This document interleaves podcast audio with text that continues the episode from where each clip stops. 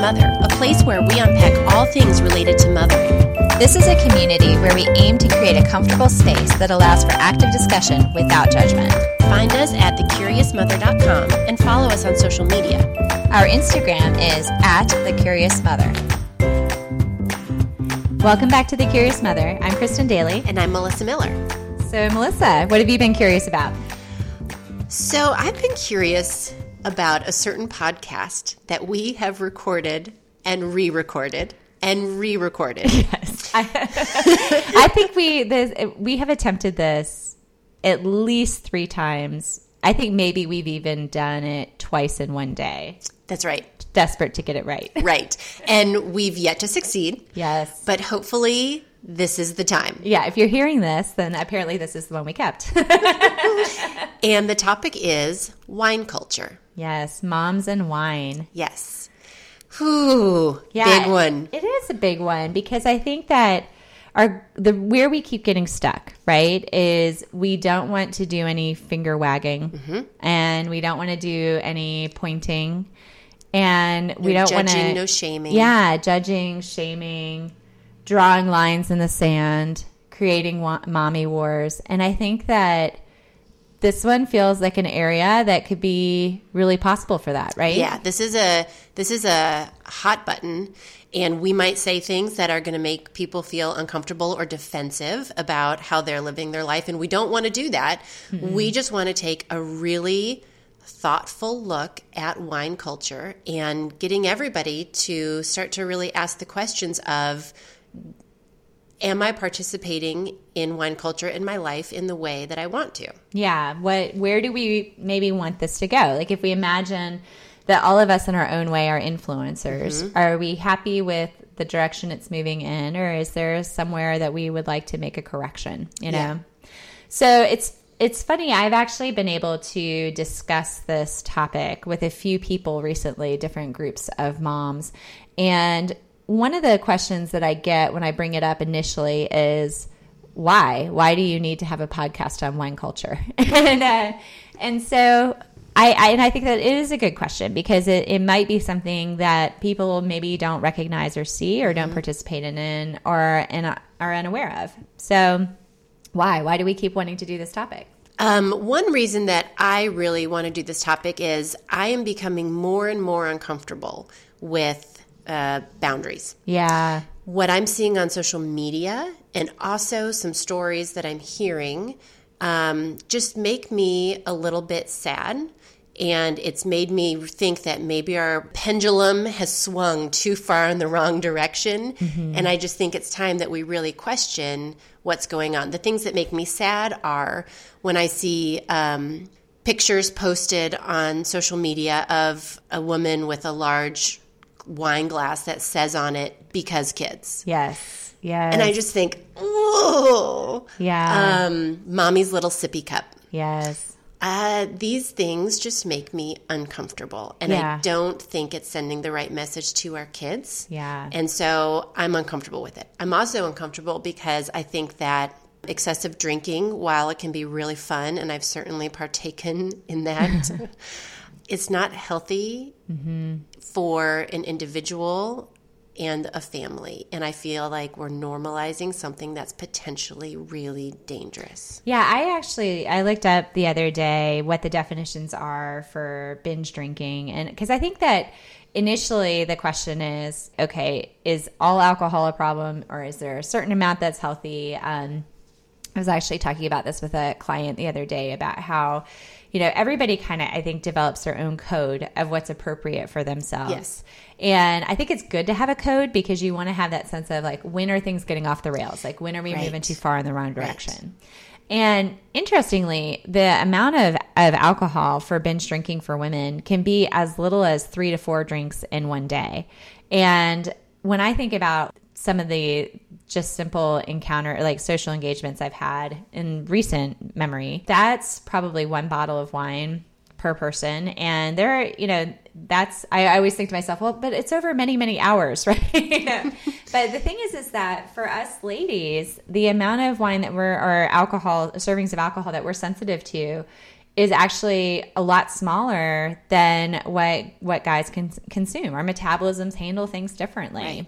It's it's crazy to hear that number for binge drinking because I think we have all normalized, and not all, but a lot of us have normalized a much larger amount as binge drinking. So, yes. three or four drinks in a night, that feels like a pretty normal amount to drink. But if that's considered binge drinking, whoa. Exactly. And when i when my oldest was little we used to refer to wine as mommy juice and i thought it was really cute and funny. Yep. And then i i can't remember when it was but he said it to somebody else.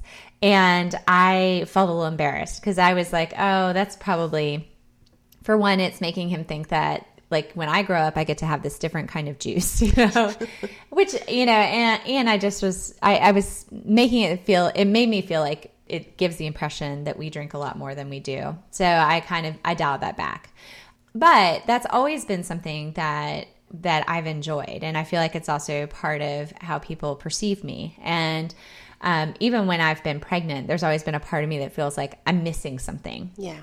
Though I think I've also learned over the last many years that maybe I rely on that a little bit too much as a crutch too. Yeah. And so there is this element to it where it's like I enjoy it, but at some point it can also cross a line into being something that I rely on. Yeah. You know? Yes. Yeah. And I think it's easy, you know, I just had this happen last night where my daughter had major emotional meltdown in between school and gymnastics and as I dropped her off, I thought to myself, oh God, I can't wait for dinner to have a glass of wine. Yeah. And it was one of those moments where I thought, oh, is that really my go to coping tool? Mm-hmm. Like, is that really what I want to rely on all the time? But it's true. It's it's easy. Mm-hmm. It's socially acceptable. Yes. It tastes delicious. Yes it works. Mm-hmm. It's reliable. Yeah, I think that's that's really the hard part, right? Because I think that as moms, we are on all the time. All the time. And one of the things that that being on all the time means we're usually really overstimulated. Yep. We're trying to stay focused on many, many things at once. And that is an incredibly overwhelming environment. Yep. And so what happens is we all kind of reach this place where we start to want to tap out, where we start to want to be able to feel good to counteract all of that being on and being hyper vigilant and right. being aware. And when we think about the things that are like the range of things that feel good, um, so like my list is a bath, a, a run, um, laughing with friends, um, let me think, you know, spending time with my husband. I'm sure there's a lot more on that list. But the challenge is which of those are accessible to me right. while I'm still in parent mode? Right. And so that's where wine becomes a really easy go to because we have this it, I can't drop everything and go for a run, right? I can't just call a friend. And maybe I, you know, maybe that is one that's more accessible than I let it than I acknowledge it could be. But when you're in that place of, of overload, yep. your range of options is relatively small. Yeah. Which, you know, you bring up this great point that I feel like when you're in that mode of I need something, it's sometimes it's hard to figure out what's going to work and what can work in that moment. But I, I feel like as women, we're not really spending a lot of time developing our coping skills and really preparing for those moments. Like being yeah. a mom, you're really in constant triage, right? Yes. Like it's you're constantly fielding problems. There's problems from work, there's problems from kids, there's problems from home, there's your own social world. Yeah. And rarely do we ever really think ahead to. So the next time this happens, what what are my go-tos? What yes. can I do? We're yes. just we're winging it. We're doing the best we can. And yeah. so wine is so easy. It's yeah. easy to numb out. It, it you know, it just it takes the edge off yeah. But oh my gosh, there probably are so many other things that we can do. It'd be nice to have different options other than just wine. Totally. And the thing is is that when we think about soothing, we look at soothing across our different senses, and taste soothing is the most easily accessible preferred soothing method from the time we're born, you know? And so it's kind of funny. I just had this image in my head of like, what if we were all standing around instead of like a bottle of wine, we're standing around like a bag of chocolate chips and everybody's like guzzling the chocolate chips, right? Um, it would, it would be soothing. Um, it would not be intoxicating, which would have some benefits. But I think that most of us wouldn't do that because we have other ways that, that we want to cope and we don't we wouldn't want to be perceived that way.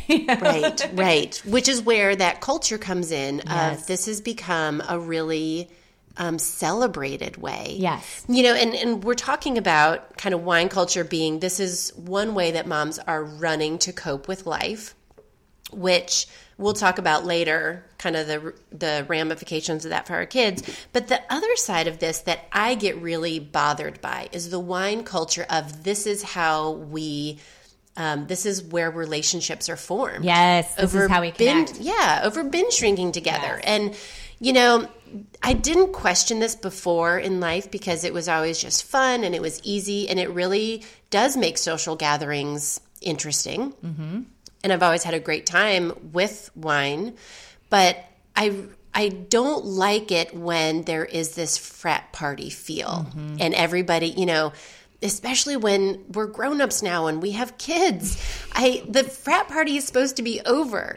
So that, why? Why must the frat party be over? that that culture just really bothers me mm-hmm. and I I am not against drinking, mm-hmm. but I really do wish there was just less focus and emphasis on this is how we're going to connect. And mm-hmm. I wish mm-hmm. there was a, it was not the main event and there was maybe a bit more sophistication around it yes. where it's, it's not excessive. It's, yeah. You know, I know we have, uh, I'm embarrassed to tell this story, but it, it's still, it's important it, it is relevant. We have in my neighborhood, um, so I we at my house we tend to have a, a pretty nice sized wine cabinet, and some evenings we have lots of different families that live around our house. And um, on the weekend sometimes the kids will be playing and we'll crack open the wine because the kids are playing and we're just we're hanging out we're talking we're connecting. I love those social connections. Yes. it is so much fun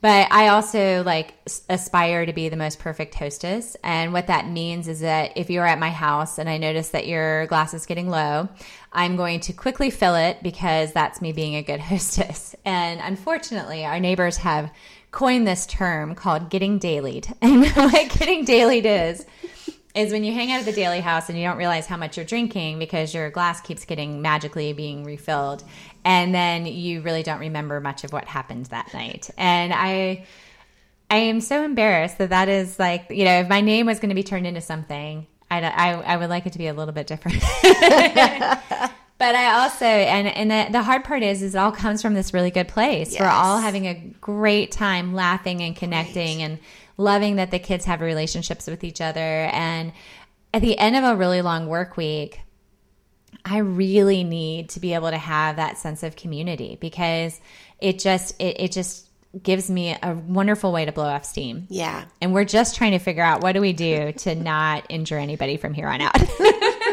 but but here's what's so important for all of us to take a look at is how big of a role does wine need to be in our community? Yes, And I'm not saying it doesn't have to have a role, that it yeah. can't be there because good wine is amazing. It's and I, fabulous. Right. Yeah. but that community, we want to make sure it can stand alone yeah. too, right? Yeah. Well, and we live in this neighborhood that has a very big community pool.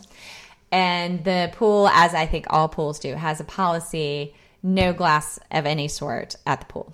And the funny thing is, there will always, the pool all summer long will be filled with these grown-ups who I kind of wonder like how it is that they can spend all day in the pool sitting there drinking beer. And I have never really drunk at the pool because I don't like to drink beer, and since the what I drink doesn't come in um, non-glass containers, I've just never done it. And a few, I guess, last summer, um, a, a, wine brand I like came out with like wine in a can. And by the way, a friend of mine tipped me off that you can actually move wine from its original bottle into another container. so I discovered drinking at the pool. And on one hand, it made me like look forward to going to the pool, which I admit I don't always look forward to going to the pool with my kids. But on the other hand, it now opened up like that I could start drinking at noon on Saturday. And I was like, oh gosh, this is probably, I, I, kind of was like, I need to rewind the tape and go back to no, you don't drink at the pool. And I do kind of like, I, I wonder what it's like for the kids Yeah. to see all of the grown-ups hanging out kind of focused i mean on one hand i'm like we're modeling social relationships which i think is fabulous Yes. on the other hand i wonder how much they're registering how much we're drinking Right, right. And and this is where the lines get really blurry for me because I want there to be fun. I want it, it to be relaxed. I think that in the summer, drinking goes hand in hand with that. But then I think I'm always thinking ahead to how are we getting home? Yeah. Like, what would it be like if I had to call an Uber for me and my kids? How would I explain that to them? yes And, or what if I didn't call an Uber? You know, mm-hmm. I just think that we, it brings me back to think if the limit of binge drinking is three to four drinks, but we think binge drinking is more like seven or eight. yeah If we have or blackout drinking is actually how i used to think of it so if we have three or four drinks at the pool and that's Mm-hmm. normal to us, not binge drinking, are are our realities of are we okay or not really true? Mm-hmm. And then how much are we putting our kids at risk? Yes. Yeah. And, you know, there's this thing of, so Melissa and I both, for different reasons, have done periods of time where we've consumed no alcohol. Yeah. I mean, I, I assume everybody who's had it, who's given birth and carried a child, probably has had an extended period of time without alcohol, but um, for for choice, not pregnancy related.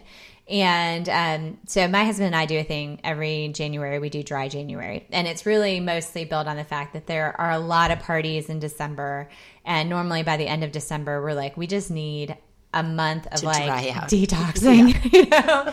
And um, but the funny thing is, I always do kind of also enjoy it because that's where I can develop like alternative coping strategies because I'm not going to do my go-to. So I must feel like one out of every you know 12 months is probably at least what I should be doing to learn those other coping strategies.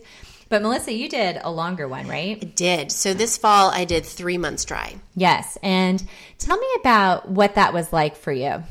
So honestly, I felt incredible. Okay. You know, because I I'm in my 40s and I'm I've been to the point where I've in this past decade really scaled back my drinking because I realize when I wake up in the morning if I've had more than 2 glasses of wine, I really my body does not like it. Yeah.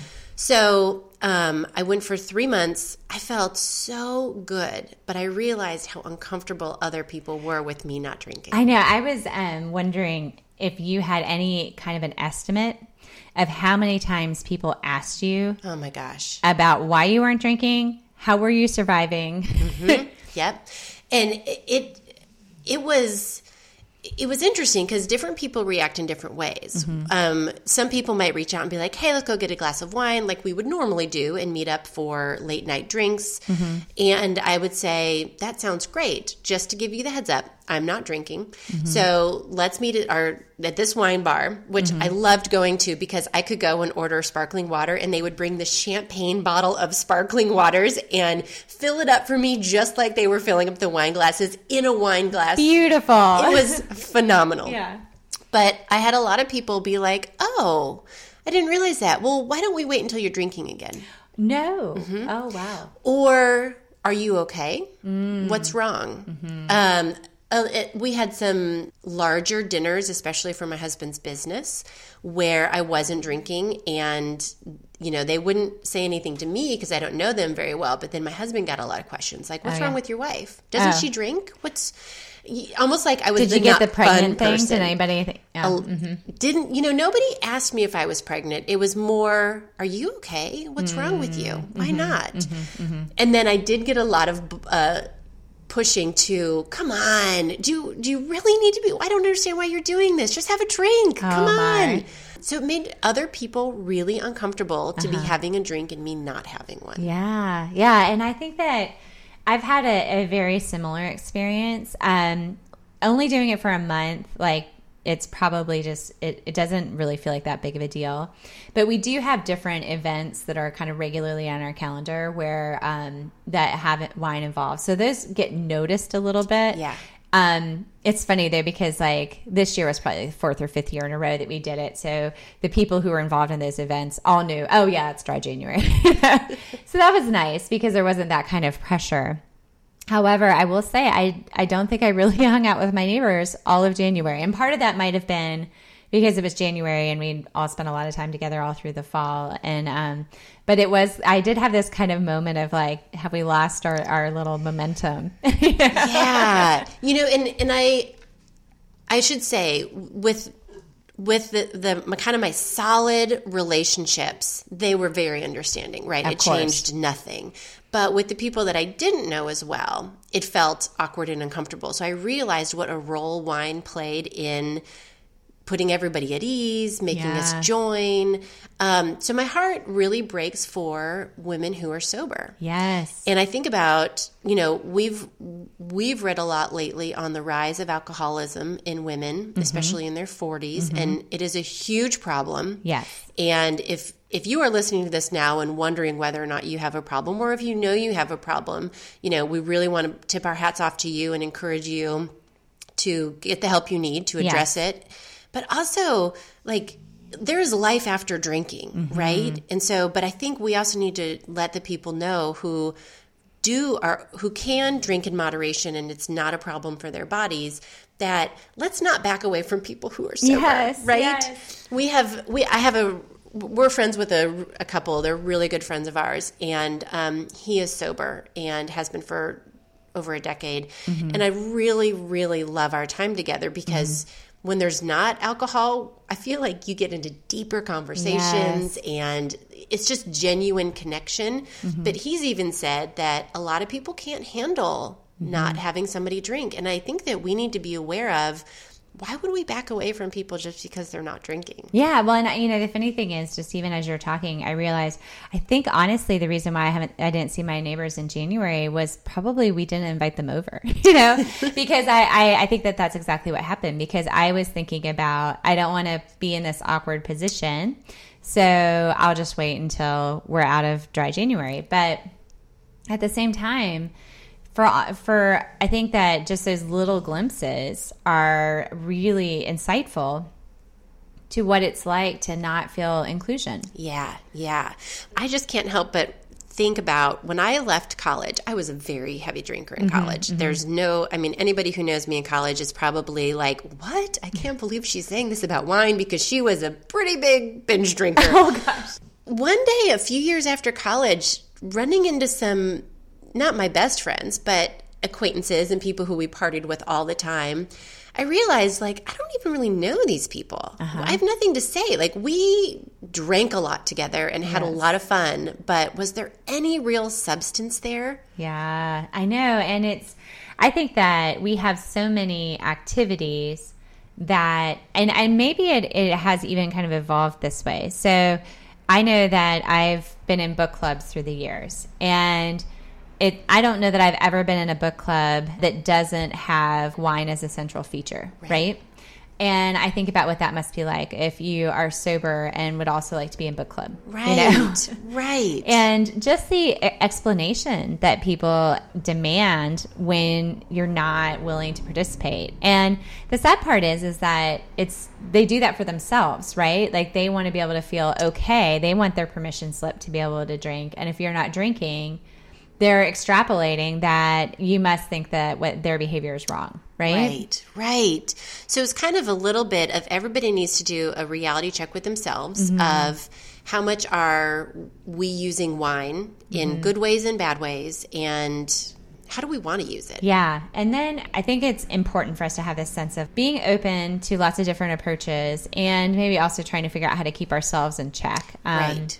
I know I have one neighbor where we've kind of made a pact with each other that we will keep an eye on each other so that because what happens is we start laughing and talking and having fun and then we're not paying attention to what we're drinking Right. and then it's like you can't take it back Right. And and when things are so fun, it's easy to be like one more. exactly And really, what you're saying is let's keep hanging keep out. extending the fun Yeah. Maybe we, you know, does it? does it have to involve the alcohol Right. Then the last part of it is what does this look like from the perspective of the fact that we're growing these little people? Right. and we want them to have these senses that um, of what it is to have like normal, healthy behavior.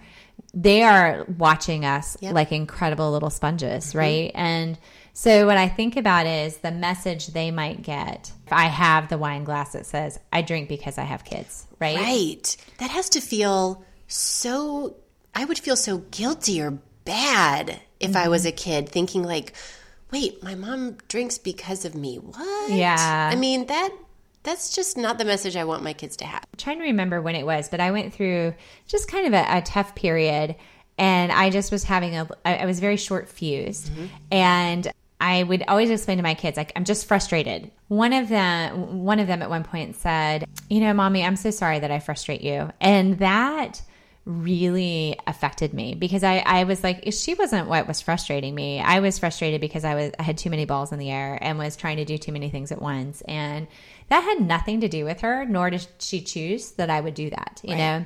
So that kind of made me really check myself and my attitude when i'm when i'm around my kids. And i think that's one of those things where like in some ways maybe wine can be a lubricant towards that.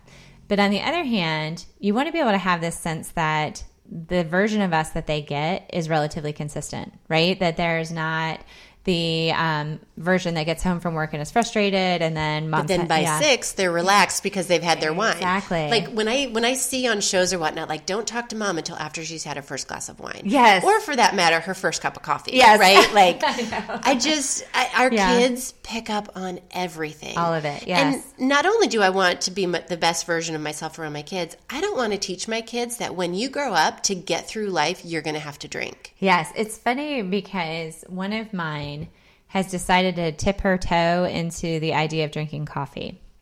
And that's been a really interesting thing for me because I, you know, so, you know, I work a lot with people who have sleep disorders. And so I think about the impacts of caffeine on children. And um, so I am like the caffeine police when it comes to my kids. I don't even let my 14 year old have caffeine. And uh, so there's that. Like, I, I don't really, I'm not going to let that, that kiddo have caffeine period. But then there's also this part of me that I think that she views this as this is how you become an adult. Yeah. And I mean, and it's funny, it's something that Jeff and I have gone back and forth on because to him, he's like, Yeah, I like coffee. That's okay. and I agree. But at the same time, it's like, I want them to kind of feel like they can be their own little packages that function well without having something that they have to, to have. yeah, yeah. But it is interesting how they're trying to make sense of who they're going to be as adults. And if Yes. what they see is, you know, it's okay to binge drink a lot. Yes. It's okay to be not feeling well the next morning because of it.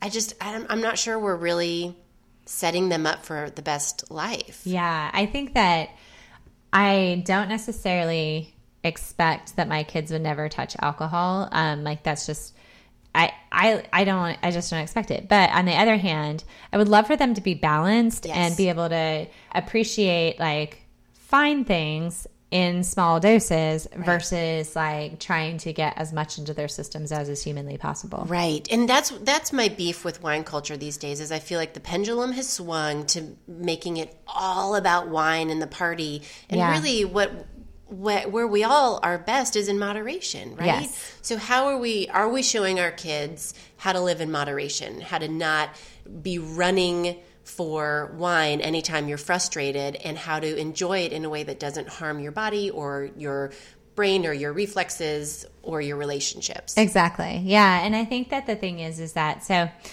we always have to think about the idea that what we model they're very likely to mimic. And that's where I have like I don't I got rid of all the silly wine glasses that might say funny things and don't love them, you know. And the other thing I do is I, I really try to make sure that they're aware of the fact that it's not something I do every day. So we've actually become really conscientious about the idea of not seven days a week with dinner and really like and and trying to manage also it not being like oh it's Friday so Right, right. but really trying to find that balance so that we can hopefully raise balanced kids. Yeah. So I go back to last night and I ended up not having wine because I had that moment and I thought if my kid was having a really hard day, would I be like, well, let's think about what substance you can use to escape this?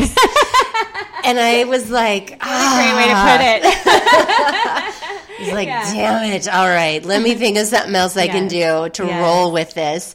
And you know what? I was fine. What did, what did, you do instead? So I actually, after I dropped them off in gymnastics, got in my car, turned everything off, turned my meditation app ah. on, calmed down. I was fine. Nice. Um, and so I also think if they didn't have gymnastics, I wish I, I, would hope that I would pick a coping skill. They could see me do it. They could see there's other ways to calm down and relax, minus just escaping. Yes. Yeah, I think that that's a fabulous way to do it. I discovered the world of like kind of handcrafted sodas. Mm-hmm. And um, so that's kind of to me a fun way to do that. But then, you know, that go back that goes back to taste soothing. So then I think it's also good to say like what else can we do that will feel good? And honestly, there are some days when I take a break. My kids are old enough that I can do this and I say, "Mom's going to go get into her very nice bathtub and she's going to have like a big mud mask on her face and she's going to be unavailable for about 20 minutes yes. and you're going to be okay. Yep. Don't kill anyone." so, I think these are just important issues to bring up. I would want everybody taking a look at am I living a life that I think is really working for me and my family and my kids? And am I modeling how I would like my kids to be living? And then taking a look at Am I also in my community making space for everybody that I care about to feel included? And it's, just important to really feel good about where you land. And mm-hmm. you can land anywhere on the spectrum of drinking. We're not mm-hmm. trying to shame anybody, we're just saying, Know where you land and why. Yes. Thank you so much for joining us today. We hope you enjoyed this episode of The Curious Mother. If you liked what you heard, the greatest compliment would be to share this with your community of moms and to give us a great rating on iTunes. Follow us on Instagram at The Curious Mother and check out our bios and resources at thecuriousmother.com. Thanks for listening.